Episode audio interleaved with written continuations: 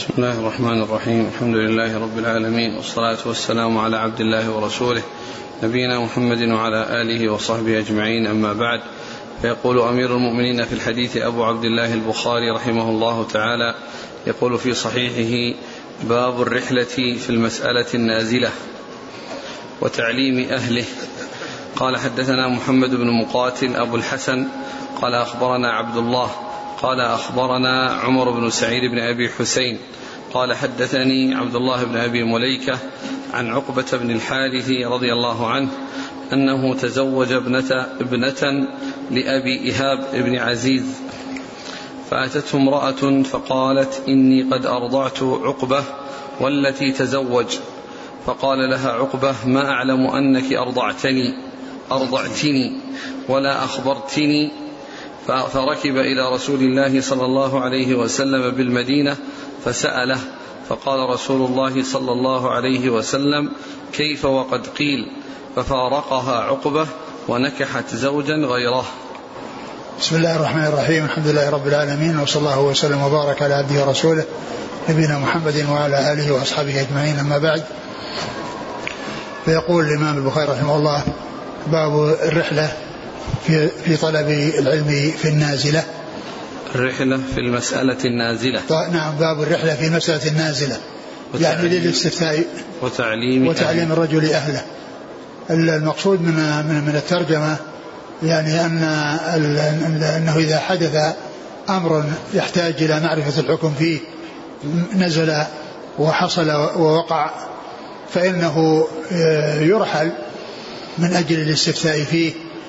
إذا لم يكن هناك من يقوم ب ب يعني ب يبين يعني في نفس البلد بدون رحلة. ولكن البخاري رحمه الله أورد الحديث الذي فيه الرحلة للرسول صلى الله عليه وسلم.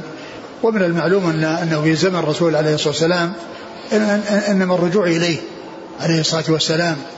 وهو الذي يبين للناس يعني ما يحتاجون إليه وما يسألون عنه.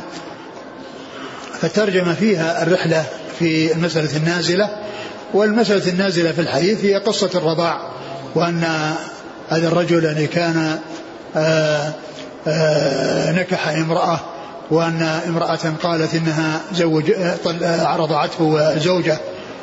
فإذا نزلت هذه النازلة وقعت هذه الواقعة فاحتيج إلى معرفة حكمها فسافر من أجلها إلى رسول الله صلى الله عليه وسلم. يعني فيما, فيما تقدم الرحلة في طلب العلم والرحلة في الحديث.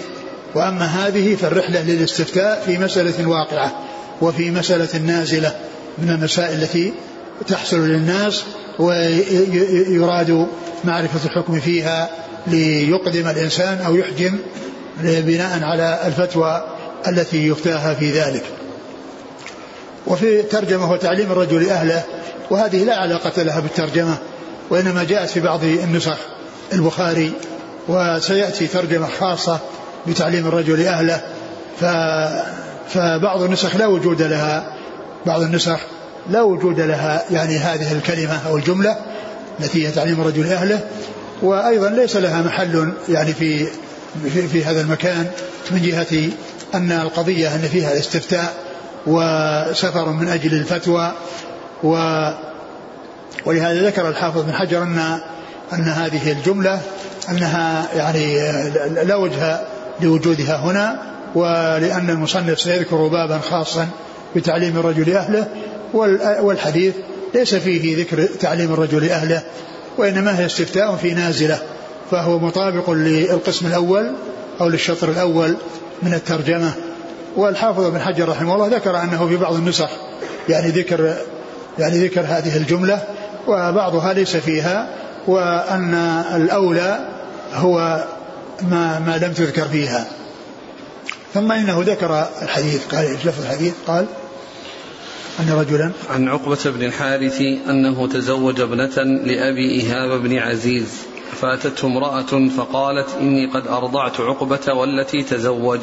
يعني بعدما تزوجها عقبة بن الحارث تزوج امرأة وبعدما تزوجها جاءت امرأة وقالت إنها أرضعته وأرضعت الزوجة التي تزوجها. فأخبرتهم بذلك فقال ما أعلمتني يعني ما ما كان عندنا علم من قبل. يعني هذه المدة الطويلة وقد كبروا ووصلوا إلى حد الزواج ولم تخبر بهذا الخبر. فقال ما علمت أنك أرضعتني ولا أخبرتني.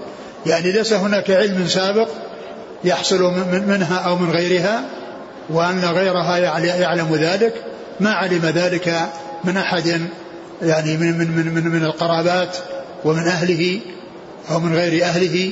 ما علم بشيء من ذلك قبل أن يتزوجها. قال ولا أخبرتني ولا أخبرتني يعني أن أن أنه قد حصل رضاع بينهما. فإن ثم إنه رحل إلى الرسول عليه السلام وارتحل إليه ليسأله. ولما جاء إليه وأخبره قال كيف وقد قيل؟ كيف وقد قيل؟ فقيل إن يعني وقد جاء في بعض الأحاديث أن التحريم إنما يكون من خمس رضعات فأكثر وأنه إذا كان أقل من رضعاء أقل من خمس فإنه لا يحصل به التحريم. لا يحصل التحريم بأقل من أربع من خمس رضعات. أربع رضعات فأقل لا تحرم وخمس رضعات فأكثر تحرم. ف يعني هذا الحديث ليس فيه ذكر رضعات وليس فيه يعني ذكر يعني آآ آآ آآ تنصيصا على عدد من الرضعات وإنما فيه أنها أرضعته وليس فيه ذكر. فقيل إن هذا لعله كان قبل أن يأتي التنصيص أو يأتي البيان بأن الخمس الرضعات هي التي تحرم فما فوقها فيكون ذلك من قبل. وقيل إن هذا يعني يكون على سبيل الاحتياط وأن الترك يعني لمثل هذا يعني يكون فيه طيب النفس والارتياح وعدم وجود شيء في النفس يعني بسبب بسبب ذلك. أقرأ الحديث. أنه تزوج ابنة لأبي إيهاب بن عزيز فأتته امرأة فقالت إني قد أرضعت عقبة والتي تزوج. فقال لها عقبة ما أعلم أنك أرضعت أرضعت أرضعتني ولا أخبرتني. فركب إلى رسول الله صلى الله عليه وسلم بالمدينة فسأله. ركب من أين؟ ما أدري في أي مكان هو في مكة أو كذا في الشرح ذكر المكان؟ في مكة. مكة نعم. فركب إلى رسول الله صلى الله عليه وسلم بالمدينة فسأله. فقال رسول الله صلى الله عليه وسلم كيف وقد قيل؟ ففارقها عقبة ونكحت زوجا غيره. نعم. قال حدثنا محمد بن مقاتل أبو الحسن. نعم. قال أخبرنا عبد الله. وابن المبارك. عن عمر بن سعيد بن أبي حسين. نعم. عن عبد الله بن أبي مليكة. نعم. عن عقبة بن الحارث. نعم. قال رحمه الله تعالى باب التناوب في العلم.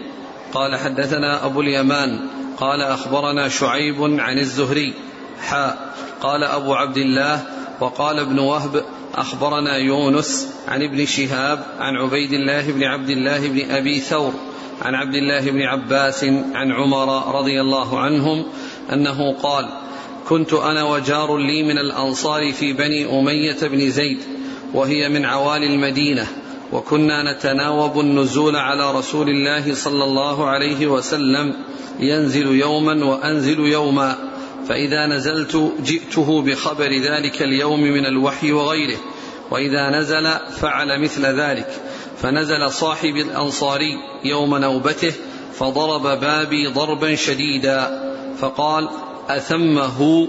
ففزعت فخرجت إليه فقال قد حدث قد حدث أمر عظيم. قال فدخلت على حفصة رضي الله عنها فإذا هي تبكي. فقلت طلقكن رسول الله صلى الله عليه وسلم؟ قالت لا أدري. ثم دخلت على النبي صلى الله عليه وسلم. فقلت وأنا قائم. أطلقت نساءك؟ قال لا. فقلت الله أكبر. ثم ذكر التناوب في العلم. باب التناوب في العلم. إيش بعده؟ بس ترجمة كذا. هكذا. نعم؟ نعم. باب التناوب في العلم. أي في طلب العلم وأخذ العلم. لأن التناوب هنا إنما هو بأخذه. لأن قصة عمر هذه مع الأنصاري الذي هو جار له يعني يتناوبون في آه، آه، الوصول إلى النبي صلى الله عليه وسلم وتلقي ما عنده ثم إذا رجع الذي له النوبة يخبر الذي بقي في البستان. وإذا جاء دور الثاني فعل كما فعل الأول. فإذا هذا التناوب في طلب العلم. وأنهم كانوا يعني يوفقون بين مصالحهم الدنيوية وتحصيلهم العلم. فلا يتركون آه، فلا يشتغلون بالعلم ويتركون, ويتركون ما فيه قوتهم وفيه رزقهم وإنما يوفقون بين بين هذا وهذا. بحيث يكون أحد الجارين يعني ينزل ويحضر وإذا رجع إلى إلى جاره أخبره بالذي سمعه من رسول الله صلى الله عليه وسلم من الوحي والعلم وما تلقاه من رسول الله صلى الله عليه وسلم. ثم إذا جاءت نوبة الثاني فعل كما فعل الأول. وبذلك يكونون جمعوا بين المصلحتين. جمع جمعوا بين المصلحتين مصلحة تحصيل العلم ومصلحة الاشتغال لتحصيل الرزق وألا ينشغلوا ب يعني يحصل انشغال بهذا عن هذا لأنهم لو انشغلوا بالرزق عن العلم فاتهم خير كثير. ولو اشتغلوا في العلم عن الرزق لكان في ذلك مضرة عليهم من جهة أنهم يعني يكون آه، آه، فات عليهم الشيء الذي يقيتون به أنفسهم وأهليهم. فإذا حصل سلوك مثل هذه الطريقة التي فيها التناوب وأن هذا ينوب عن هذا في التلقي فيخبره وهذا ينوب في التلقي ويخبره وهذا يشتغل يعني في آه، في في, في, في يعني في بستانه و, و ثم يترك بستانه ويذهب من الغد والذي ذهب يرجع إليه ويعمل فيه من الغد فيكون في ذلك جمع بين المصالح وجمع بين المصلحتين مصلحة آه، تحصيل الرزق ومصلحة تحصيل آه، تحصيل العلم. ثم ومن هذا ويشبه هذا ما جاء عن عقبة بن عامر الجهني رضي الله تعالى عنه. قال كنا نتناوب رعاية الإبل. والحديث في صحيح مسلم. كنا نتناوب رعاية الإبل. يعني الإبل إذا كان هذا واحد عنده واحدة وهذا ناقة وهذا ناقتين وهذا ثلاث وهذا أربع بدل من كون واحد كل واحد يشتغل بما يخصه يجمعونها وكل واحد يذهب بها في يوم. والباقين جالسين عند النبي صلى الله عليه وسلم يأخذون عنه العلم. يأخذون عنه العلم. ف فكان من عقبة قال روحتها بعشي يعني انه بكر في في في, في الوصول من من من المرعى ومن كونه سرح بها بكر فجاء إلى النبي صلى الله عليه وسلم وهو في المجلس يحدث أصحابه. فجلس. فسمع من النبي صلى الله عليه وسلم يعني حديث يتعلق بالوضوء وفضل الوضوء فقال ما أحسن هذه؟ وكان عمر قريبا منه فسمع قال التي قبلها أحسن. التي قبلها أحسن. ثم ذكر له حديثا سمعه من النبي صلى الله عليه وسلم قبل أن يصل يعني في أول أول اللقاء مع الرسول عليه الصلاة والسلام فأخبره به. فاذا هذا من من التناوب لأن كل واحد منهم إذا كان الإبل يعني هذا عنده اثنتين وهذا عنده ثلاث وعنده أربع وهذا عنده خمس.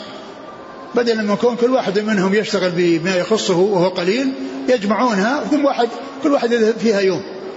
فإذا كانوا مثلا سبعة أشخاص وكل واحد بعدد أيام الأسبوع. يعني تجي النوبة لواحد في الأسبوع مرة واحدة. وبقية هو جالس. ولو أن كل واحد اشتغل بما يخصه لا فاتت المصلحة على الجميع فيما يتعلق بمجلس الرسول صلى الله عليه وسلم. هذا الحديث مثل حديث ابن مثل حديث عمر رضي الله عنه في قصة في حديث عقبة بن عامر الجهني مثل حديث عمر. هو تناوب في العلم وتناوب في تحصيل العلم وأن وأن آه، أصحاب الإبل الذين تصل لهم النوبة يكون عند النبي صلى الله عليه وسلم والذي عند له النوبة يكون غائبا ولكنه يحضر في بقية الأيام ويغيب في كل يوم واحد منهم ويغيب في كل يوم واحد منهم وهذا فيه التوفيق بين مصالحهم وبين تحصيل العلم من رسول الله صلى الله عليه وسلم. وهذا يدلنا على كمال فضل الصحابة ونبلهم وحرصهم على تلقي ما جاء به الرسول عليه الصلاة والسلام من غير أن يكون في ذلك انقطاع له بحيث يفوت عليهم ما هم بحاجة إليه من القوت والرزق. ثم إن آه أنه في النوبة التي كانت الأنصاري أنه ذهب إلى الرسول صلى الله عليه وسلم وعمر كان في ذلك اليوم باقا في بستانه فجاء يعني وهو يضرب الباب بقوة. فيعني معناه أن حصل شيء عظيم وشيء يعني آه يعني دفعه إلى أنه يعني يتأثر وأن يأتي ليخبر عمر رضي الله عنه بهذا الخبر. فقال أثم هو فخرج إليه وقال حدث أمر عظيم. حدث أمر عظيم. فيعني فيه يعني إنه شيع أشيع النبي صلى الله عليه وسلم طلق نساء وكانت إشاعة وليس لها حقيقة. فنزل عمر رضي الله عنه وجاء إلى ابنته حفصة واذا هي تبكي. فقال أطلقكن رسول الله صلى الله عليه وسلم؟ قالت لا أدري. فذهب إلى الرسول عليه الصلاة والسلام وكان في مكان خاص فقال يا رسول الله هل طلقت نساءك قال لا. فقال عمر الله أكبر. يعني فرحا وسرورا بهذا الخبر فرحا وسرورا بهذا الخبر. والحديث فيه أن الإشاعات إذا حصلت لا يلتفت إليها ولا يشتغل بها ولا يعول عليها لأنها تكون لا أساس لها قد تكون لا أساس لها مثل هذه الشائعة التي حصلت في زمنه صلى الله عليه وسلم وأنه طلق نساءه وتحدث الناس بذلك فتنشأ يعني من واحد يعني قد يكون واحد يعني يظن ظنا ثم يحكيه ثم الباقين يأخذونه ويقولون أنه حصل كذا وكذا. ثم تتسلسل يعني يتسلسل الأخبار بذلك ويتسع. قال ولهذا فإن التواتر لا بد أن يكون مستندا إلى محسوس التواتر والأمور المتواترة والأشياء المتواترة والأحاديث المتواترة تكون مستندة إلى محسوس. يعني هو أن يعني يروي عدد كبير عن مثلهم ويكون مستندهم الحس يعني من مشاهدة أو سماع. مشاهدة أو سماع يسمع بعضهم من بعض ويروي بعضهم بعض أو يشاهد بعضهم الشيء الذي يعني يحدث به ويخبر به. فلا بد أن يكون هناك يعني من شروط التواتر أن يكون مستندا إلى محسوس يعني من مشاهدة يعني بالأبصار أو سماع بالآذان أو سماع بالآذان. وأن الإشاعات وإن كثرت وانتشرت فإنه لا يعول لا يعول عليها. ما دام أنه ما في كل واحد يسند إلى من قبله ويقول أن فلان حدثني بكذا وأخبرني بكذا وإنما هي مجرد يعني شيء شاع دون أن يكون له أساس يبنى عليه. وفيه أيضا الحديث بيان اعتبار مراسيل الصحابة. مراسيل الصحابة لأن لأن بعضهم يروي عن بعض. وقد يعني يتركون ذكر الراوي المروي عنه فيضيفون ذلك للرسول صلى الله عليه وسلم. مثل ما حصل بين عمر وجاره الأنصاري فإنه كل واحد منهم يخبر الثاني ويضيف ذلك إلى الرسول صلى الله عليه وسلم. ما يضيفه إلى صاحبه قد يضيف إلى صاحبه يقول حدثني فلان أن الرسول قال كذا. لكن له أن يضيف ذلك إلى الرسول صلى الله عليه وسلم ويكون ذلك من مراسيل الصحابة. لأن الصحابة يأخذ بعضهم عن بعض ويروي عن بعضهم بعض ولهذا مراسيلهم حجة. ولهذا كان ابن عباس رضي الله عنه من أكثر الصحابة حديثا وحديثه زاد على الألف وكثيرا أو أكثر من ذلك بكثير. وهو من صغار الصحابة. وكثير من أحاديثه مراسيل. لأنه يروي عن عن غيره من الصحابة. والمراسيل عند مراسيل الصحابة معتبرة. وإنما التي يعني فيها الإشكال وفيها النظر والتي لا تعتبر هي مراسيل التابعين. الذين يعني بينهم وبين رسول الله صلى الله عليه وسلم واسطة. قد تكون صحابيا وقد تكون تابعيا. وإلا لو كانت الواسطة صحابيا ما يؤثر. لو كانت الواسطة صحابي لا يؤثر لأنه لو جهل الصحابي جهال الصحابة لا تؤثر. بل هي معتبرة والمجهول, والمجهول فيهم في حكم معلوم. المجهول في الصحابة في حكم المعلوم والمعروف رضي الله تعالى عنهم وأرضاهم وإنما الجهالة تؤثر في غيرهم. الذين يحتاجون إلى معرفة ثقاتهم ثقتهم وعدالتهم وضعفهم وما إلى ذلك مما يعول عليه في ثبوت الأحكام. فهذا الحديث يعني يدل على آه، آه، اعتبار يعني مراسيل الصحابة. وفيه أيضا آه، أن أن أنه عند حصول أمر يسر أنه يكبر ويحصل تكبير كما جاء في هذا الفعل من عمر لأنه لما سأل النبي صلى الله عليه وسلم عن هذا الذي أشيع وهل هو صحيح أو غير صحيح؟ فقال أطلقت نساءك فقال لا. ففرح عمر وقال الله أكبر. فرحا وسرورا. وهذا يدل على أن الذي يقال عند الفرح وعند الأمور السارة الله أكبر. وليس مثل ما هو موجود في هذا الزمن التصفيق. يعني إذا جاء شيء يعني يعتبرونه سارا صفقوا. هذا ليس هذا غلط. وهذا ليس له أساس. وإنما الأساس هو هذا الذي جاء في حديث في قصة عمر رضي الله عنه في هذا الحديث. وكذلك الحديث الآخر. أحاديث أخرى منها أنه قال إن, إن, إن إني لأرجو أن تكونوا نصف الجنة. فكبروا قال إن تكونوا كذا فكبروا. يعني قالوا الله أكبر. يعني فرحوا وسروا بهذا بهذا الخبر الذي سمعوه من رسول الله صلى الله عليه وسلم. أقرأ الحديث. عن عمر قال كنت أنا وجار لي من الأنصار في بني أمية بن زيد وهي من عوالي المدينة. في بني أمية بن زيد يعني في ناحية. يعني المقصود به الناحية التي تعرف بهذا الاسم. هم بني أمية بن زيد.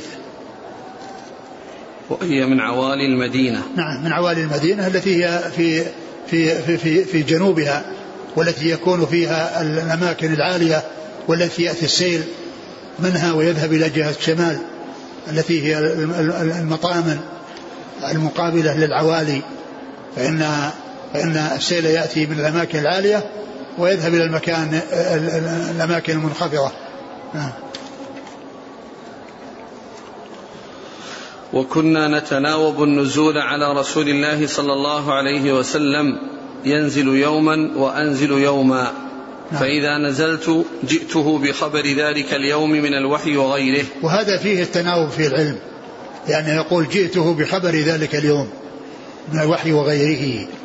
يعني ما يحصل من أخبار عند الرسول صلى الله عليه وسلم يأتي بها من حضر ويبلغها من لم يحضر ويبلغها من لم يحضر. فهذا هو محل الشاهد للترجمة وهي التناوب في العلم.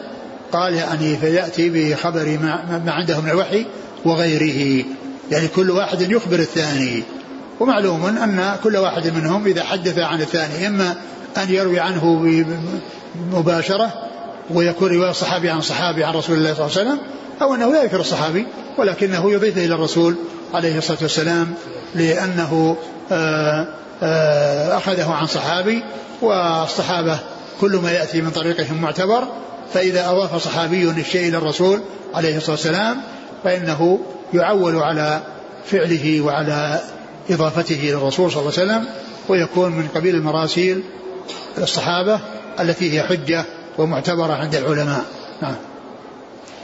وإذا نزل فعل مثل ذلك فنزل صاحب الأنصاري يوم نوبته فضرب بابي ضربا شديدا. يعني لما رجع من نوبته ضرب بابه ضربا شديدا. يعني ما هو ضرب يعني معتاد يعني مألوف. يعني يدل على أن الأمر فيه يعني شيء.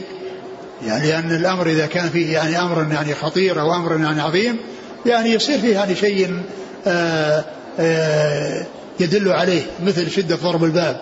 كونه يعني مهموم يعني عنده تأثر. نعم. فقال أثمه نعم. ففزعت فخرجت إليه. فقال قد يعني فزع من هذا الفعل والتصويت. يعني يطرق يطرق, يطرق الباب بقوة ويتكلم. نعم. فقال حدث أمر عظيم. قال فدخلت على حفصة فإذا هي تبكي فقلت طلقكن رسول الله صلى الله عليه وسلم. قالت لا أدري. يعني هنا قال حدث أمر عظيم وذكر الأمر العظيم ولكنه مذكور في الروايات الأخرى هذه رواية مختصرة أنه طلق نساءه. نعم. فقالت لا أدري. نعم. ثم دخلت على النبي صلى الله عليه وسلم فقلت وأنا قائم. أطلقت نساءك؟ قال لا. فقلت الله أكبر. نعم. قال الله أكبر فرحا وسرورا بهذا الخبر وبهذا الذي حصل. يعني من آه، خلاف الشيء الذي أغمه وأهمه وهو أن الطلاق أنه ظن حصول الطلاق ففزع ولكنه سري عنه وفرح فرحا شديدا لما علم من رسول الله صلى الله عليه وسلم أن الطلاق لم يحصل وإنما هو شيء أشيع وليس له أساس من الصحة. نعم. قال حدثنا أبو اليمان. أبو اليمان الحكم بن نافع مر ذكره. نعم. عن شعيب. بن أبي حمزة. عن الزهري. نعم. قال أبو عبد الله وقال ابن وهب. يعني ذكر طريقا ثانية معلقة. طريقا, طريقا ثانية معلقة. قال وقال ابن وهب. يعني ابن وهب هو ليس من شيوخه وإنما هو من شيوخ شيوخه. عبد الله بن وهب المصري. من شيوخ شيوخ البخاري وليس من شيوخه وهنا علق عنه ويعني بالطريقة الثانية وهذه التعليق يعني رواه ابن حبان في صحيحه وأسنده إلى إلى عبد الله بن وهب. يعني أسنده إلى عبد الله بن وهب. نعم. عن يونس. يونس بن يزيد الأيلي. عن ابن شهاب عن عبيد الله بن عبد الله بن أبي ثور. نعم. عن عبد الله بن عباس عن عمر. نعم. يقول ما سبب بكاء حفصة رضي الله عنها؟ يعني من هالإشاعة الذي يعني للإشاعة التي قد حصلت. وسببها أنه نعم. الإشاعة نفسها يعني يعني إشاعة الطلاق. هو ما طلق هو إنما آلة نعم. نعم هو آلة لكن يعني هذا الذي حصل يعني من الإيلاء ومن الذي انتشر بأنه حصل طلاق. فيعني كل ذلك مؤلم سواء إيلاء أو أنه طلاق أو, طلاق لكن الإيلاء قد حصل والطلاق ما حصل. ولعل الإشاعة التي يعني هذا لما رأوه اعتزل يعني بالإيلاء. لما اعتزل نساءه بالإيلاء قالوا أن هذا طلاق ولعل هذا هذا أساس الإشاعة. قال رحمه الله تعالى باب الغضب في الموعظة والتعليم إذا رأى ما يكره. قال حدثنا محمد بن كثير قال أخبرنا سفيان عن ابن أبي خالد عن قيس بن أبي حازم عن أبي مسعود الأنصاري رضي الله عنه أنه قال قال رجل يا رسول الله لا أكاد أدرك الصلاة مما يطول بنا فلان. فما رأيت النبي صلى الله عليه وسلم في موعظة أشد غضبا من يومئذ فقال أيها الناس إنكم منفرون فمن صلى بالناس فليخفف فإن فيهم المريض والضعيف وذا الحاجة. ثم قال باب الموعظة. باب باب الغضب. في الموعظة, في الموعظة والتعليم, والتعليم. إذا رأى ما يكره. نعم باب في الغضب في الموعظة والتعليم إذا رأى ما يكره. يعني أنه عندما يعظ وعندما يعلم يعني إذا رأى شيء يكرهه فإنه يغضب في الحالين ويظهر الغضب. يعني في الحالين في حال كونه يعظ وفي حال كونه يعلم. ويعني آآ آآ ويكون آآ ويكون إذا يعني إذا اقتضى أمر ذلك مثل قوله إذا رأى ما يكره. كما ذكره البخاري في الترجمة قال إذا إذا رأى ما يكره فإن فإنه يظهر الغضب ليبدي تأثره وعدم ارتياحه وحتى يتأثر أو يؤثر ذلك في السامعين حتى يؤثر ذلك في السامعين عندما يرون غضبه في هذا الأمر الذي قد حصل وكونه يتحدث معهم واعظا بغضب أو معلما وهو غضبان. نعم. عن أبي مسعود الأنصاري قال قال رجل يا رسول الله لا أكاد أدرك الصلاة مما يطول بنا فلان. فما رأيت النبي صلى الله عليه وسلم في موعظة أشد غضبا من يومئذ. فقال يا فقال أيها الناس إنكم منفرون فمن صلى بالناس فليخفف. فإن فيهم المريض والضعيف وذا الحاجة. ثم ذكر هذا الحديث عن أبي مسعود عقبة بن عمرو الأنصاري البدري رضي الله عنه أن رجلا قال النبي صلى الله عليه وسلم إني لا أكاد أدرك الصلاة من أجل فلان مما يطيل بنا لا أدرك مما يطيل بنا. وقد جاء في بعض الروايات أنه كان يتأخر يعني عن الصلاة بسبب الطول الذي يحصل. وهذا غير قصة معاذ التي قال فيها أفتان أنت يا معاذ؟ إذا أما الناس فليخفف فإن فيهم الصغير الكبير وضعيف ذا الحاجة لأن تلك أنه كان يعني يصلي مع النبي صلى الله عليه وسلم ثم يرجع إلى قومه ويصلي بهم ثم يرجع إلى قومه ويصلي بهم. فيكون آه، فيكون ذلك يطيل وهو في الصلاة.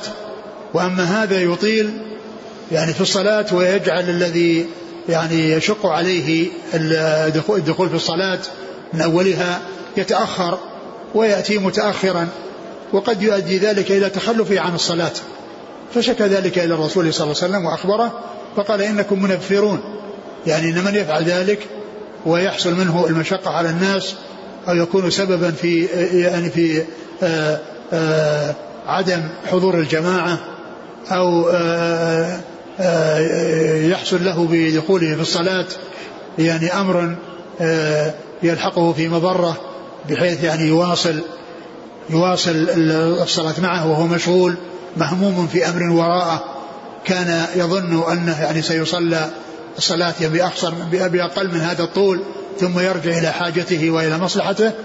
ف فإن هذه غير هذه. تلك رجل صلى ودخل مع وقد أطال. وهنا أنه قال لا أكاد أدرك الصلاة يعني أنه يتأخر عن الصلاة بسبب وقد جاء في بعض الروايات التي ساقها المصنف أن هذا هو حاله اعتباره بالتخلف وأنه يتخلف بسبب الطول وبسبب التطويل. فإذا تكون هذه هذا الحديث في موضوع غير موضوع حديث معاذ ذاك تطويل والناس معه وهذا تطويل معروف ويتخلف يحصل يتخلف المتخلف من أجل عدم القدرة على الوقوف مع الإمام في هذه الصلاة الطويلة.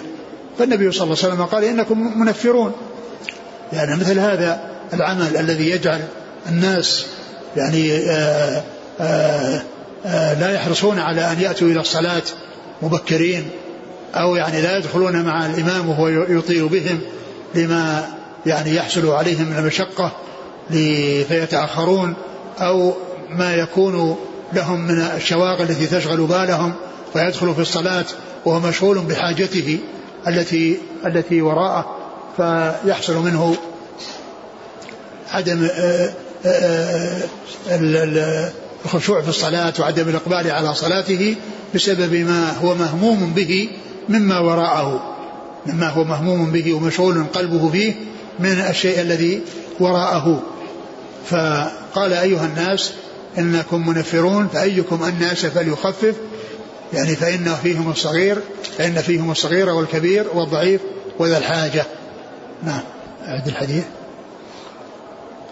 عن أبي مسعود الأنصاري قال قال رجل يا رسول الله لا أكاد أدرك الصلاة. الرجل هنا ذكر الحافظ بن حجر يعني الرجل قال هو؟ لا هو. ها؟ في هذا الموضع قال ويأتي الخلاف في اسم الشاكي والمشكو لا هو قال في الأول يعني ذكر اسمه. قيل هو حزم آه. ها؟ حزم بن أو ابن ابن أبي بن حزم بن أبي بن كعب. ابن حزم بن أبي بن كعب. لأنه قال هنا يعني جزم به.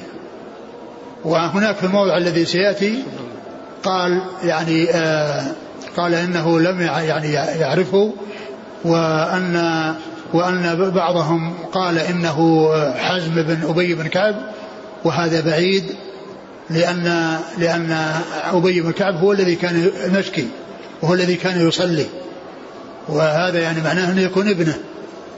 فهناك يعني هنا جزم وهناك يعني آه، قال إنه أنه لم يعرف آه، يعني آه، أنه لم يعرف الرجل لكن المشكي هو ذكر المشكي هو وهو أبي بن كعب. وان وأن قال إن الشاكي الذي قيل إنه ابنه حزم إن هذا غير صحيح. مع أنه هنا في الأول يعني قال إنه هو فلان. حزم حزم ابن أبي بن كعب. عندنا في النسخ ابن أبي كعب. ظهر أن أنه ساقط لأن هناك سيأتي حزم بن أبي بن كعب فكأن هنا ابن ساقطة. بين أبي وكعب. بين أبي. لأن أبي تصير مصحفة. لأنها يعني أبي وليست أبي. وصورتها هنا كأنه أبي كعب. على اعتبار أنه مضاف ومضاف إليه. وهذا التصحيف هذا الذي فيه يعني قال الذي ذكره في المصطلح رمي آه، أبي يوم الأحزاب رمي أبي يوم الأحزاب تصحيح حيفة إلى أبي. يعني أبي وأبي بينها يكون فيها تصحيح لأن الفرق إنما هو بالشكل مع الاتفاق بالرسم والحروف. فهناك أبي بن كعب يعني معناه أنه يصير ليس لا يعني بعيد أن يكون الابن هو الذي يشكو أباه. وذكر في بعض المواضع التي التي ستأتي. لعله في الصلاة هناك لكن من فوائد الرواية الثانية أنه عين الصلاة التي يتأخر عنها. وهي الفجر نعم. وذاك في صلاة العشاء الذي هو الذي هو معاذ. إذا لا أكاد أدرك الصلاة معناها. يعني معناها أنه يتأخر عن الصلاة بسبب تطويله. فقد يعني يلحق في آخرها وقد تفوته. مما يطول بنا فلان. فما رأيت النبي صلى الله عليه وسلم في موعظة أشد غضبا من يومئذ فقال أيها الناس إنكم منفرون فمن صلى بالناس فليخفف فإن فيهم المريض والضعيف وذا الحاجة. نعم يعني الإنسان إذا كان يعني يعرف يعني هم العبرة بأضعفهم العبرة بأضعفهم. فإذا كان يعرف أن فيهم قوة وأن فيهم كذا وقد اعتاد هو إياهم ذلك الشيء وأما إذا كان يعرف أن فيهم ضعيف فإنه العبرة بأن يعتبر ذلك بأضعفهم بحيث لا يشق عليه. ولكن لا تخفف التخفيف الذي يعني يكون فيه إخلال وإنما تخفيف مع التمام. نعم. قال حدثنا محمد بن كثير نعم. عن سفيان. سفيان هو الثوري. عن, عن ابن أبي خالد. هو إسماعيل بن أبي خالد. عن قيس بن أبي حازم. نعم. عن أبي مسعود الأنصاري. نعم. قال حدثنا عبد الله بن محمد قال حدثنا أبو عامر قال حدثنا سليمان بن بلال المديني عن ربيعة بن أبي عبد الرحمن عن يزيد مولى المنبعث عن زيد بن خالد الجهني رضي الله عنه أن النبي صلى الله عليه وعلى آله وسلم سأله رجل عن اللقطة فقال اعرف وكاءها أو قال وعاءها وعفاصها ثم عرفها سنة ثم استمتع بها فإن جاء ربها فأدها إليه. قال فضالة الإبل فغضب حتى احمرت وجنتاه أو قال احمر وجهه فقال وما لك ولها معها سقاؤها وحذاؤها ترد الماء وترعى الشجر فذرها حتى يلقاها ربها. قال فضالة الغنم قال لك أو لأخيك أو للذئب. ثم ذكر هذا الحديث عن زيد بن خالد الجهني ويتعلق باللقطة وهو أن النبي صلى الله عليه وسلم سئل عن اللقطة قال اعرف عفاصها ووكاءها وثم يعني آه، ينادي عليها أو يعني ينشدها سنة فإذا مضت السنة ولم يأتي أحد آه، يصف يصفها وأنها مطابقة لوصفه فإنه يستمتع بها ويستفيد منها. لكن يبقي لكن يعني يكون على علم ب بعفاصها ووكائها وعددها وأنواعها وما إلى ذلك. إذا كانت مكونة من أنواع فإن جاء صاحبها بعد ذلك فإنه يعطيها إياه. فإنه يعطيها إياه. يعني هذا الاستمتاع والانتفاع إنما هو ليس آه، شيء مستقرا لازما بل هو محتمل أن تخرج من ملكه. محتمل أن تبقى في ملكه حيث لا يأتي أحد يطلبها ومحتمل لأن يأتي أحد يطلبها ويصفها كالهيئة التي هي عليها فيعطيها إياه ويدفعها إياه وتذهب عن ملكه.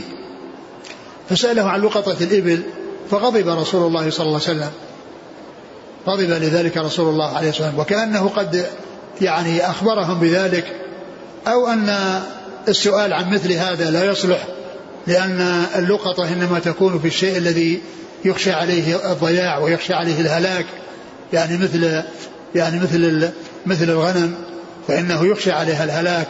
بخلاف الإبل فإنها تمكث المدة الطويلة يعني في البر ترعى آه، الشجر وفي بطنها الماء الذي خزنته ويعني فتكتفي بما في بطنها من الماء يعني لعدة أيام. ف ولهذا قال معها سقاءها وحذاؤها. معها سقاءها الذي هو بطنها والذي فيه الماء والذي آه، ترعى فيه الشجر والماء يعني يمكث يعني تصبر عنه مدة يعني آه، أكثر بكثير من غيرها من البهائم مثل الغنم. ف وكذلك معها حذاؤها يعني خفها يعني كونها تمشي وتقطع المسافات يعني بحيث إنها قد ترد الماء أو يعني يأتيها صاحبها ويأخذها. وسأله عن آه، آه، ضالة الغنم فقال هي لك لأخيك أو للذئب يعني معناها إنها تلتقط وهي لو تركها وهي لا تعد أن تكون لأحد ثلاثة.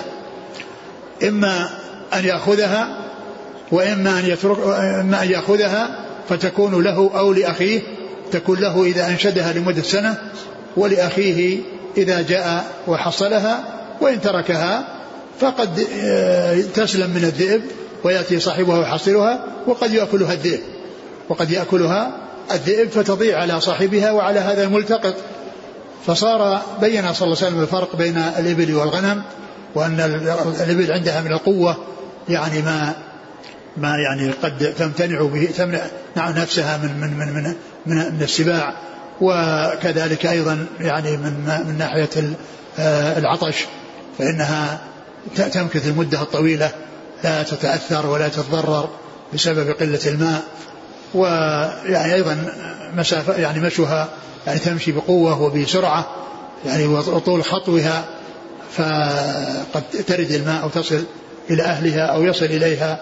أهلها ويأخذونها بخلاف الغنم فإن فإنها تلتقط وتعرف وهي إما أن تكون آه، يؤول أمرها ونهاية أمرها نهاية أمرها إلى أن تكون لصاحبها حيث يعني يجي يبحث عنها ويجدها عندما التقطها أو تكون للملتقط حيث يعني لا يأتي صاحبها أو إن تركها فإنها تكون للذئب. يعني هذا إخبار بالصيرورة والمآل الذي يؤول إليه أمرها إما أنها للذئب حيث تترك وإما أنها لصاحبها حيث يأتي ويجدها عند الملتقط أو أنه لا يأتي صاحبها فتكون لملتقطها. أعد الحديث. عن زيد بن خالد الجهني رضي الله عنه أن النبي صلى الله عليه وسلم سأله رجل عن اللقطة فقال اعرف وكاءها أو قال وعاءها. إذا كانت نقود أو أشياء يعني لها يعني لها وعاء محفوظة فيه ولها وكاء فإنه يعرف الوكاء ويعرف الوعاء. يعرف الوعاء ويعرف الوكاء فيكون آه، يعني آه، هذه الأشياء يعني يحتفظ بها. ويعني كذلك إن كان الوعاء باليا فإنه يعرف يعني نوعه وصفته ولونه وأنه من الجلد أو من القماش أو من الحديد أو من أي نوع كان.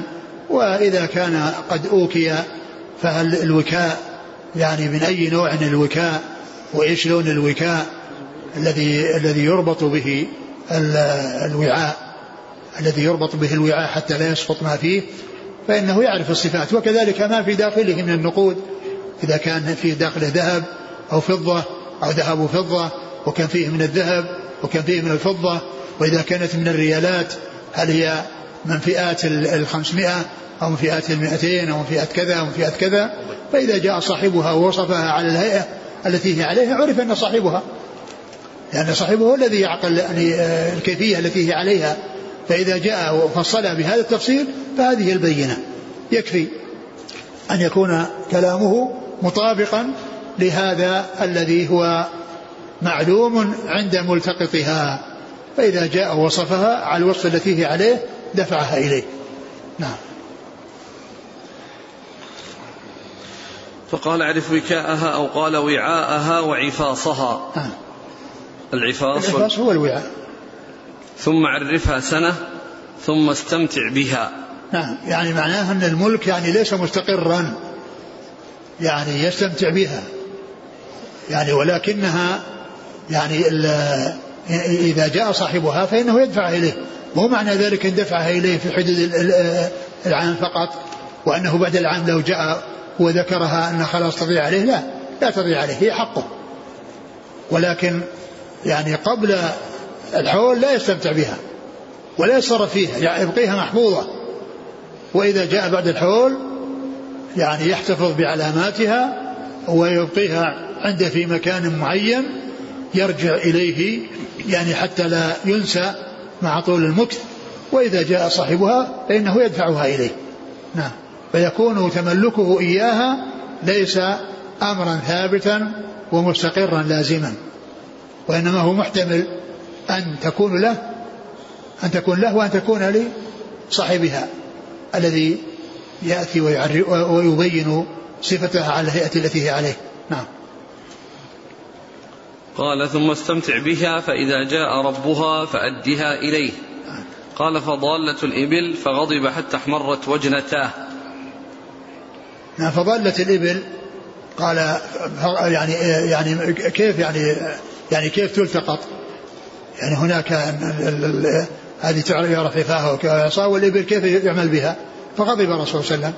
يعني كونه أما لكونه تقدم تقدم سبب أن تقدم الإخبار بذلك أو أنه آه، أن هذا لا يحتاج إلى أن يسأل عنه لأن هذه عندها شيء يعني آه، عندها منعة وعندها قوة. عندها قوة في المشي وقطع المسافات وعندها قوة أيضا في الدافع عن نفسها. وعندها قوة في يعني بقائها دون أن يعني ترد ماء لأنها يمكن أن تمكث المدة الطويلة يعني وهي مكتفية بما في بطنها من الماء. نعم. حتى احمرت وجنتاه. يعني وجنتاه يعني طرف يعني خديه. نعم. أو قال احمر وجهه. نعم. فقال يعني شك شك من الراوي. فقال وما لك ولها؟ معها سقاؤها ما لك ولها؟ يعني اتركها. لا تشغل نفسك بها ولا تعلق نفسك بها وإنما اتركها. ما لك ولها؟ دعها. معها سقاؤها وحذاؤها. سقاؤها بطنها الذي يعني تخزن فيه الماء ويعني تمكث يعني يعني مستفيدة منه. وأيضا كذلك يعني ما يكون في فيها من ال من ال من ال من العشب ومن الكلأ الذي آه، تخرجه من إلى إلى إلى إلى فمها فتجتر به فتجتر به فيكون يعني فيه يعني آه، الفم يعني آه، استخرج مما في داخل بطنها من العلف فكانت تمضغه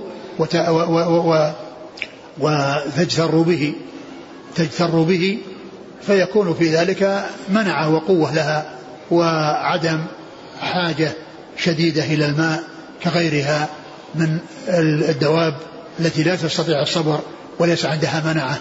نعم. معها سقاؤها وحذاؤها ترد الماء وترعى الشجر. ترد الماء يعني ل لطول خطوها وقطعها المسافات وتأكل الشجر ويعني ترعى من الشجر. نعم. والماء يعني إذا اضطرت إليه فإنها عندها القدرة على أن تذهب إلى مكان المياه وتردها. نعم. فذرها حتى يلقاها ربها. فذرها حتى يلقاها ربها يعني حتى يلقاها صاحبها. اتركها. نعم. قال فضالة الغنم قال لك أو لأخيك أو للذئب. يعني لك أو لأخيك يعني معناه يلتقطها ويحافظ عليها وأنها يؤول أمرها إلى أن تكون لأحد ثلاثة. إما أن تكون للذئب حيث تترك ولا تستطيع الدفاع عن نفسها وإما لملتقط لصاحبها إذا جاء ويعني يعني عرفها أو لصاحب للملتقط عندما يعني لا يأتي صاحبها. نعم. قال حدثنا عبد الله بن محمد. عبد الله بن محمد من شيوخ البخاري عبد الله بن محمد المسندي ومنهم عبد الله بن محمد آه، بن أبي بكر أبو بكر بن أبي شيبة. لكن يعني الذي آه، يروي عنه والذي يعني يحمل عليه إذا كان مهملا هو آه، شيخه عبد الله بن محمد المسندي. عبد الله بن محمد المسندي الذي كان يعني البخاري يعني يعني لهم ولاء عليه. لأن الجعفي لأن عبد الله محمد المسندي الجعفي لأن جد آه، عبد الله محمد المسندي أسلم على يديه جد البخاري فكان الولاء بالإسلام. فكان للبخاري أو لمولى من أسفل بالنسبة للإسلام يعني مولى مولى في الإسلام هو مولى من أسفل وهو المنعم عليه وصاحب النعمة الذي هو يعني أسلم على يديه هو جد يمان الجعفي الذي هو جد عبد الله بن محمد فيحمل على يعني شيخه عبد الله محمد المسندي. نعم. قال حدثنا أبو عامر. لأن عبد الله محمد اللي هو أبو بكر بن شيبة يعني يذكره بكنيته. عبد الله عبد الله محمد بن أبي بن أبي شيبة. أو أبو, أو أبو بكر بن أبي شيبة. والإمام البخاري يعني يذكره باسمه ونسبته كثيرا وأما مسلم فيذكره بكنيته كثيرا. نعم. عن أبي عامر. هو العقدي. عن سليمان بن بلال المديني. نعم. عن ربيعة بن أبي عبد الرحمن. نعم. عن يزيد مولى المنبعث نعم. عن زيد بن خالد الجهني. نعم. قال حدثنا محمد بن العلاء قال حدثنا أبو أسامة عن بريد عن أبي بردة عن أبي موسى رضي الله عنه قال سئل النبي صلى الله عليه وسلم عن أشياء كرهها فلما أكثر عليه غضب ثم قال للناس سلوني عما شئتم. قال رجل من أبي؟ قال أبوك حذافة. فقام آخر فقال من أبي يا رسول الله؟ فقال أبوك سالم مولى شيبة. فلما رأى عمر رضي الله عنه ما في وجهه قال يا رسول الله إنا نتوب إلى الله عز وجل. ثم ذكر هذا الحديث عن عن أبي موسى الأشعري أن النبي صلى الله عليه وسلم كان في أصحابه فسالوا عن أشياء كرهها. يعني فغضب يعني لهذه الأسئلة. وهذا يدل على أن الأسئلة التي يعني قد تكون يعني غير مناسبة وأن الاشتغال بغيرها أولى أن هذا مما يسبب الغضب وأن الاشتغال بالأمور التي لا يحتاج إليها أو أن أن أن في الكلام فيها يعني لا تكون الفائدة كبيرة أن الاشتغال بما هو أولى. أولى من الاشتغال بها فكأنه فكأنه سئل عن أشياء كرهها عن أشياء كرهها. ومن الأشياء التي تكره مثل السؤال الذي سبق أن, أن, أن الذي الذي جاء في الحج. أن النبي صلى الله عليه وسلم قال آه قال إن الله كتب عليكم الحج فحجوا. فقال رجل أفي كل عام يا رسول الله؟ هذا سؤال يعني ما هو جيد. يعني هذا سؤال يعني ما هو طيب. لا يسأل لا يصلح, لا يصلح أن يسأل عن مثل هذا. يعني الحج يجب على الناس كلهم كل سنة يأتون للحج ولا يبقى أحد قادر إلا ويأتي الرسول غضب عن هذا السؤال وكره هذا السؤال. فيكون أسئلة كرهها يعني من جنس هذا السؤال التي يعني ما كان ينبغي أن يسأل عن مثلها. ف فقال سلوني سلوني عما عما شئتم, عما شئتم. سلوني عما شئتم. فقال رجل وهو غضبان يعني الرسول صلى الله عليه وسلم غضبان. فقال من أبي؟ قال أبوك حذافة. وسأله رجل آخر فقال من أبي؟ قال أبوك سالم ابن مولى شيبة. سالم مولى شيبة. فلما رأى عمر رضي الله عنه ما هو فيه من الغضب وما هو فيه من الشدة آه، جاء إلى الرسول صلى الله عليه وسلم وجثى على ركبتيه وقال يا رسول الله يا رسول الله آه، إيش؟ إنا نتوب إلى الله عز وجل. إنا نتوب إلى الله عز وجل. يعني من هذا الذي أغضبك إن نتوب الله عز وجل من هذا الذي أغضبك ف فايش؟ فبعد ذلك؟ بس انتهى. انتهى الحديث؟ نعم. قال إنا نتوب إلى الله عز وجل.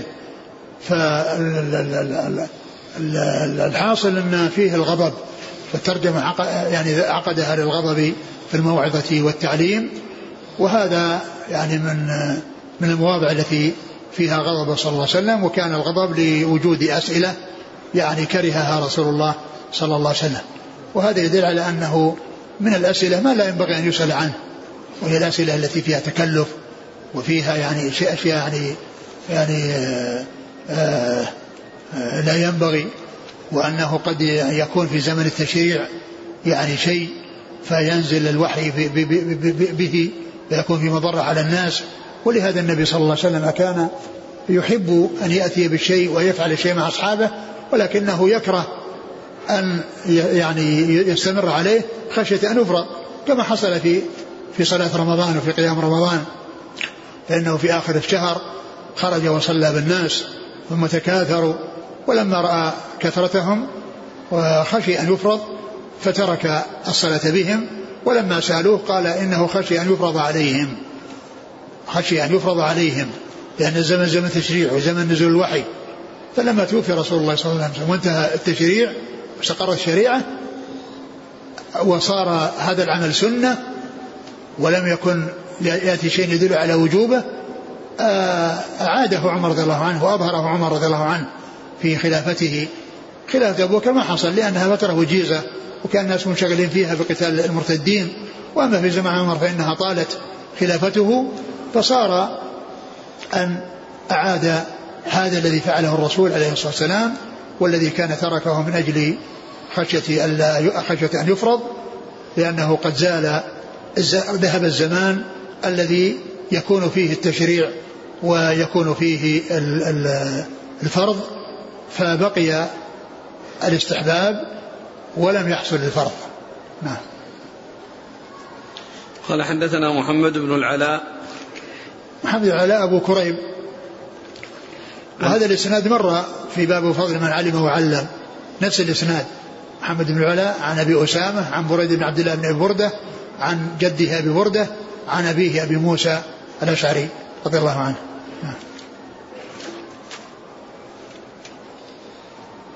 وكلهم كوفيون. نعم وكلهم كوفيون.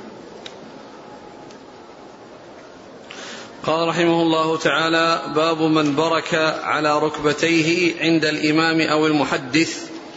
قال حدثنا أبو اليمان قال أخبرنا شعيب عن الزهري قال أخبرني أنس بن مالك رضي الله عنه أن رسول الله صلى الله عليه وعلى آله وسلم خرج فقام عبد الله بن حذافة.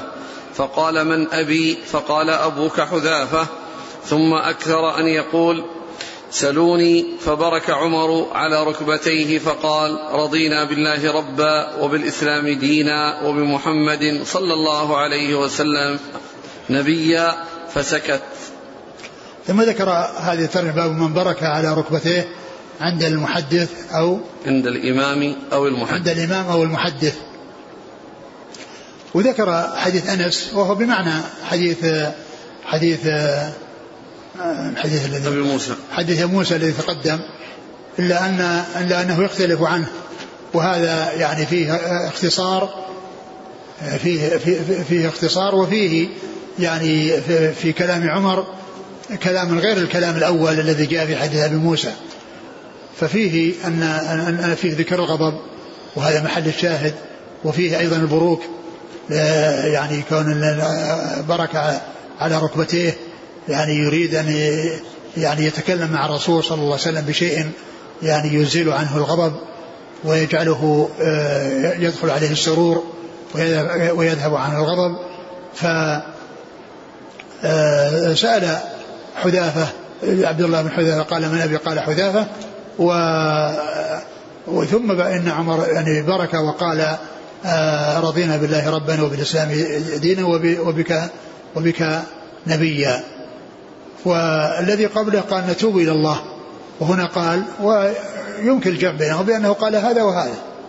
قال هذا وقال هذا. فمنهم من, من ذكر شيئا ومنهم من ذكر شيئا آخر.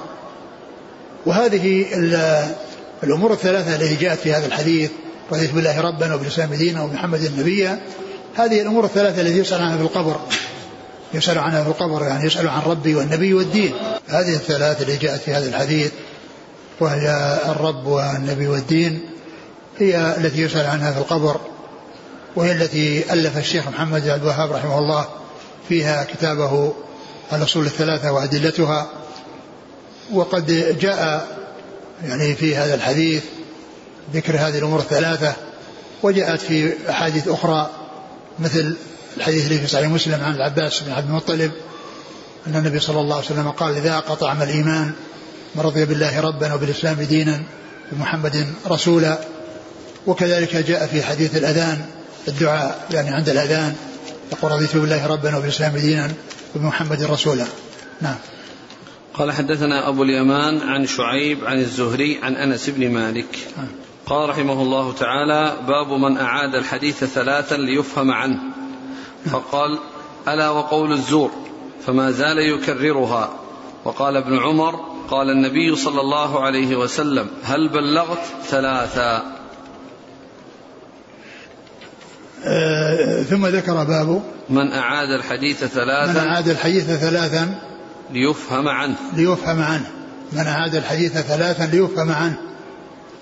يعني إذا كان اللي ظن أنه لم يفهم عنه فإنه يعيده أو أنه فيما يتعلق بالسلام يعني عند الاستئذان يعني آه، فإنه يسلم ثلاثا وإذا كان الناس يعني في في مكان وانشغلوا وسلم ولم يحصل يعني الرد لانشغالهم أو لعدم سماعهم أو سماع بعضهم فإذا أعيد يعني لذلك فإنه يعاد يعني حيث تدعو الحاجة إليه. وليس معنى ذلك أن كل كلام يقوله الرسول صلى الله عليه وسلم فإنه يكرره ثلاثا فأكثر الأحاديث إنما تأتي على مرة واحدة وليس مكررا ولكنه يحصل التكرار يعني في بعض الأحيان للحاجة. قال ثم قال من أعاد الحديث ثلاثا ليفهم عنه نعم. فقال ألا وقول الزور. ثم قال ألا والزور قال وقول الزور. أشار يعني يعني قطعة من حديث طويل يعني بحديث فيه ليس بطويل ولكنه مشتمل على ذات جمل. ويقوله صلى الله عليه وسلم ألا أخبركم بأكبر الكبائر الاشراك بالله وعقوق الوالدين وكان متكئا فجلس فقال ألا وقول الزور ألا وشهاده الزور فما زال يكررها حتى قلنا ليته سكت. المقصود من ذلك أنه كرر شهاده الزور وقول الزور ويعني واهتم لذلك من جهتين من جهة أنه كان متكئا فجلس ومن جهة أنه كرر ذلك. فإذا اهتمامه صلى الله عليه وسلم بشهادة الزور من جهتين من جهة أنه كان متكئا فجلس غير الهيئة التي كان عليها من الاتكاء إلى الجلوس ثم أيضا التكرار. وقد قيل إنه كرر ذلك مع أن الذي قبله هو أشد منه والإشراك بالله وعقوق الوالدين فإنها يعني من أعظم الكبائر الشرك أكبر الكبائر وأعظم الكبائر. والإشراك وعقوق الوالدين. يعني آه، من من من من أشد الكبائر وأعظمها. ولكن آه، آه، الشرك بالله. يعني تنفر منه الطباع لأنه عبادة غير الله وعبادة المخلوقين. وكذلك بالنسبة للوالدين يعني الإحسان إليهما والحذر من عقوقهما من وفقه الله فإنه يبتعد عنه. ولكن القول الزور وكلام الزور هذا هو الذي سهل على الناس. فلنجد ذلك الرسول صلى الله عليه وسلم اهتم به يعني حتى لا يقع فيه لأن فيما يتعلق بكونه واحد يتكلم بقول الزور أو يشهد شهادة الزور. فهذا هو الذي يسهل على الناس تعاطيه مع خطورته ولهذا اهتم به النبي صلى الله عليه وسلم بالتكرار وبكونه كان جالسا متكئا فجلس. نعم. وقال ابن عمر قال النبي صلى الله عليه وسلم هل بلغت ثلاثا وقال النبي صلى الله وقال ابن عمر قال النبي صلى الله عليه وسلم هل بلغت ثلاثا؟ يعني قال ثلاثا هل بلغت؟ يعني وذلك في حجة الوداع عندما قال آه أي يوم هذا أي شهر هذا ولد بلد هذا ثم قال إن دماءكم وأموالكم عليكم حرام كحرمة يومكم هذا في شهركم هذا في بلدكم هذا. ثم قال ألا هل بلغت؟ ألا هل ثم قال ألا هل بلغت؟ ألا هل بلغت؟ نعم. قال حدثنا عبده قال حدثنا عبد الصمد قال حدثنا عبد الله بن المثنى قال حدثنا ثمامة بن عبد الله عن أنس رضي الله عنه عن النبي صلى الله عليه وسلم أنه كان إذا سلم سلم ثلاثا وإذا تكلم بكلمة أعادها ثلاثا. آه ثم ذكر هذا الحديث المسند عن أنس رضي الله عنه أن النبي صلى الله عليه وسلم كان إذا سلم سلم ثلاثة يعني إذا سلم يعني المقصود من ذلك آه السلام عندما يطرق الباب ويطرق الباب يسلم ثلاثا. يسلم ثلاثا. يعني السلام عليكم والسلام عليكم والسلام عليكم. وإذا وكذلك إذا كان يعني آه ظن أنه لم يفهم عنه وأن الناس منشغلين مثلا بكلام ولم يحصل رد السلام منهم لانشغالهم فإنه يعيده يعيده. وأما إذا كان ما هناك حاجة للإعادة بأن سلم والناس يعني ردوا عليه السلام خلاص انتهى ما في حاجة للتكرار. وكذلك إذا تكلم تكلم ثلاثة يعني هذا في بعض الأحيان وليس في كل كلام. ولكن الكلام الذي يحتاج إلى تكرار ويحتاج إلى إعادة من أجل أن يفهم هذا هو الذي يعني كان يفعله الرسول صلى الله عليه وسلم. وليس معنى ذلك أن كل كلام ينطق به يكرره. نعم. قال حدثنا عبده. عبده هو, هو ابن ابن عبد الله الصفار. نعم. عن عبد الصمد. ابن عبد الوارث. عن عبد الله بن المثنى. نعم. عن ثمامة بن عبد الله. نعم. عن أنس. نعم.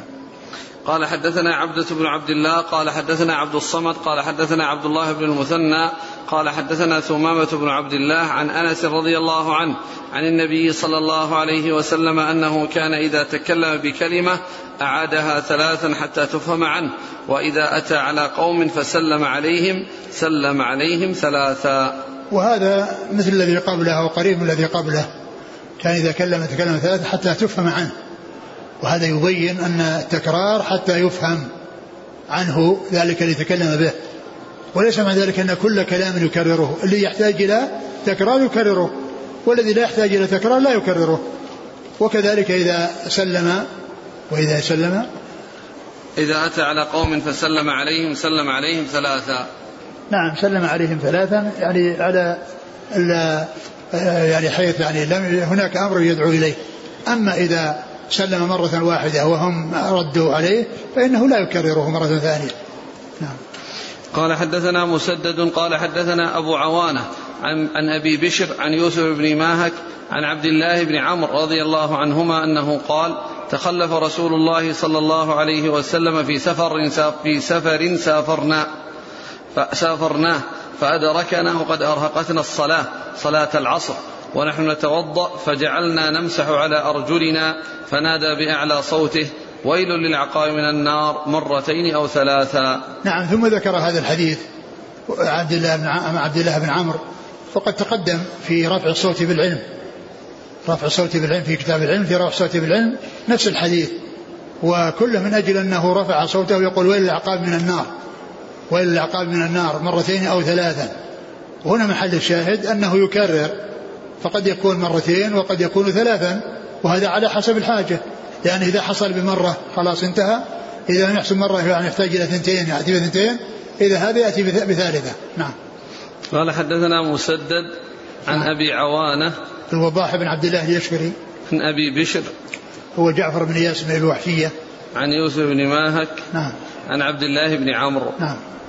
انتهى. انتهى الباب. نعم. والله أعلم وصلى الله وسلم وبارك على عبده ورسوله نبينا محمد وعلى آله وأصحابه أجمعين. جزاكم الله خيرا وبارك الله فيكم وألهمكم الله الصواب ووفقكم للحق. نفعنا الله ما سمعنا وغفر الله لنا ولكم والمسلمين أجمعين. سبحانك اللهم وبحمدك أشهد أن لا إله إلا أنت أستغفرك وأتوب إليك.